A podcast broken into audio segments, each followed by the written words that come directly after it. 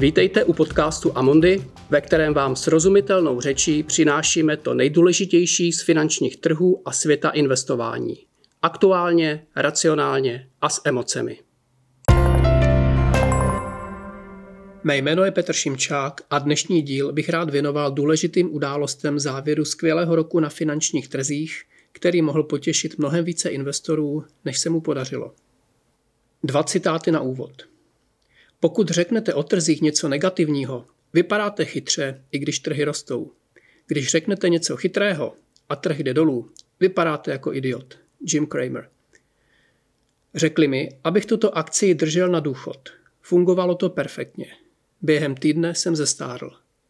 Anonym z roku 2000. Rok 2019 byl pro investory fantastický. Každý mohl doslova omládnout. Americké akcie vyrostly o více než 25% což je osmý nejlepší výsledek od roku 1957, kdy měříme výkonnost moderního indexu S&P 500 ve své podobě. Rostly také akcie v Evropě i na rozvíjejících se trzích. Rostly i dluhopisy a nemovitosti. Ale ne každý se z tohoto růstu mohl těšit. Začátkem prosince zveřejnila Financial Times průzkum mezi 1100 lidmi. Tito lidé dostali jednoduchou otázku. Akciový trh letos rostl, stagnoval nebo klesl? Výsledky jsou překvapivé. 40% lidí věří, že trh rostl. 42% uvedlo, že je bez změny a 18% si myslí, že akciový trh klesl. Takže 60% lidí si myslí, že trh je buď bez zisku, anebo je v mínusu. A to jsme zažili naprosto fantastický rok, téměř mimo kategorie. Tak si říkám, na jaké planetě to vlastně žijeme, jestli je akciový trh tak vzdálený normálním lidem. A podotýkám, že to byl průzkum v anglosaském světě, kde eh, penzijní fondy stojí primárně na akciových trzích. Prezident Trump o akcích tweetuje o 106, eh, samozřejmě hlavně když rostou. A přesto dvě třetiny lidí s akciovou kulturou neví, že jejich majetek roste. A podle mého názoru za to mohou tři faktory a velká část z nich jsou relevantní i pro nás Čechy. Za prvé, hodně lidí zanevřelo na investování po krachu technologické bubliny v roce 2000 a propad indexu Nasdaq byl celospolečenský, u nás sice méně, ale, ale i u nás eh, to lidé zaznamenali. Viděl jsem v té době titulní stránky amerických časopisů, eh, kdy usmívající se starší manželský pár eh, měl koníček zdvojnásobit svůj majetek každý rok. No a tito lidé obvykle přišli až o 80% svého majetku právě po splasknutí této bubliny. No a protože Češi získávali s vyspělými trhy zkušenosti až po roce 1995 a významněji až kolem roku 1999, kdy byly k dispozici fondy, které, byly, eh, které investovaly na zahraničních trzích, tak i Češi byli poměrně výrazně zasaženi, i když samozřejmě ne tak, ne tak dramaticky. Ale dlouho se v našich končinách prodal jen garantovaný fond. Za druhé, jakmile se lidé vylízali z ran, o 8 let později přišla finanční krize a pak eh, velká recese. Důvěra investorů v trh jako systém se otřásla v základech a mnoho lidí prodalo své dlouhodobé investice se ztrátami. Takže zdánlivě logické, eh, že si myslí, eh, tito lidé myslí, že trh neroste, protože oni přece prodělali No, je to samozřejmě nelogické, ale je to naprosto v souladu s lidskou psychikou a vyrovnáváním se s těžkými situacemi. Popírání a překrucování faktů patří mezi sebeobrané mechanismy ega ve všech aspektech života, takže proč by tomu u investic a peněz mělo být jinak? A, a navíc už velmi mnoho let eh, médiím dominují eh, Armagedoni, eh, kteří věští další recesi a další kolaps. Trh už deset let roste, dosahuje svých maxim a většina lidí, většina lidí to prostě neví. A to je vlastně ten třetí faktor, protože eh, neschopnost podívat se na vývoj trhu odděleně od vývoje vlastního portfolia, vlastní investice eh, značně ovlivňuje úsudek a názory, a to i u zkušených investorů, nikoliv jen začátečníků. Zdá se logické posuzovat kvalitu investice, třeba fondu, podle toho, zda jsme sami v zisku nebo ve ztrátě, a zde nevědomky mícháme objektivní výkonnost trhu, kvalitu řízení fondů a pak hlavně fakt, zda jsem já na ten trh vstoupil výhodně a nebo nevýhodně. A velké zisky za sebou mají hlavně americké akcie a držitelé fondů na americké akcie jsou vesměs šťastní a spokojení. Ale někdo si koupil třeba v posledních letech fond, který investuje do evropských akcí nebo na rozvíjejících se trzích – a ty se sice také v roce 2019 eh, hodně vyrostly, ale zatím jen vymazali poklesy z předchozích let. Takže například index MSCI Europe, eh, což měří výkonnost evropského trhu, ten byl na maximu v dubnu 2015, pak zažil prudký pokles až do února 2016.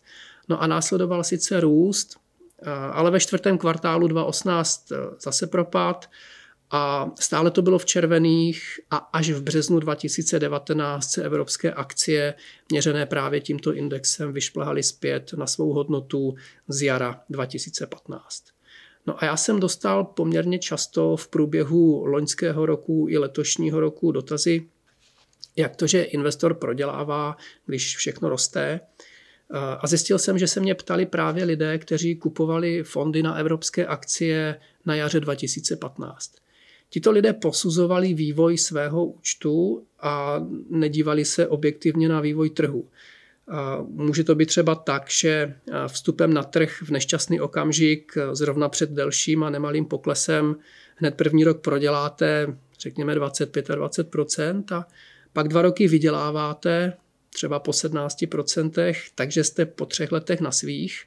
V novinách čtete, pokud jste angažovaní, že trhy už dva roky rostou a přitom máte pocit, že se vás to netýká, i když opak je pravdou, protože taky dva roky vyděláváte.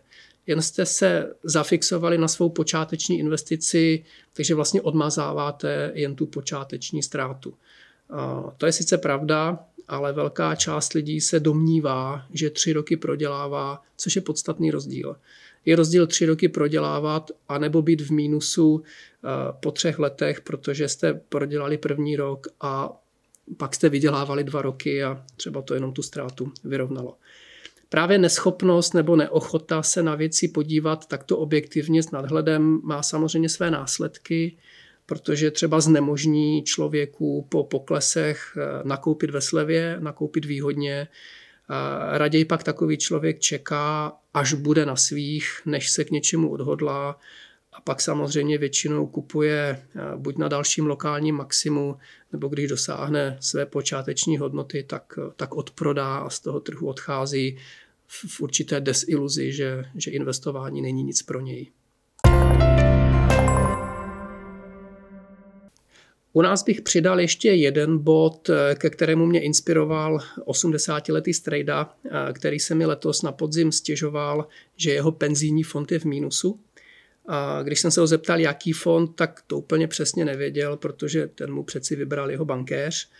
A vycházel, bavili jsme se spolu v listopadu 2019 a on vycházel z výpisu, který dostal někdy na jaře a letošního roku a ten výpis ukazoval výsledek za rok 2018. V té době samozřejmě vše bylo v mínusu a nešli jsme do detailů, protože tam, tam to opravdu nešlo. A tak jsem mu řekl, že až mu v březnu 2020 eh, přijde výpis, tak uvidí, že je v plusu a že zisky určitě převáží eh, ten mínus za rok 2018. A když jsem mu to říkal, tak se na mě podíval ze směsící údivu a nedůvěry a zakončil to, že pokud to tak bude, tak si na mě vzpomene a že jsem dobrý. A tito lidé nesledují trh, eh, jako můj, lidé jako můj strejda nesledují trh, ale jsou investoři.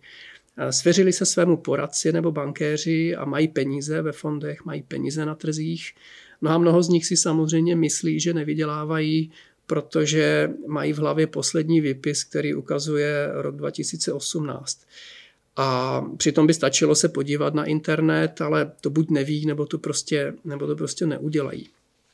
Takže to si myslím, že je ještě specifikum spíš českého trhu, i když možná i na těch vyspělých, ale u nás bych řekl, že je to víc. A, takže se blíží konec roku, který bude zřejmě nejúspěšnější za, za mnoho let a hodně lidí se to dozví až na jaře 2020 a hodně lidí to tak možná ani nebude vnímat. Přitom mnoho lidí bude bilancovat.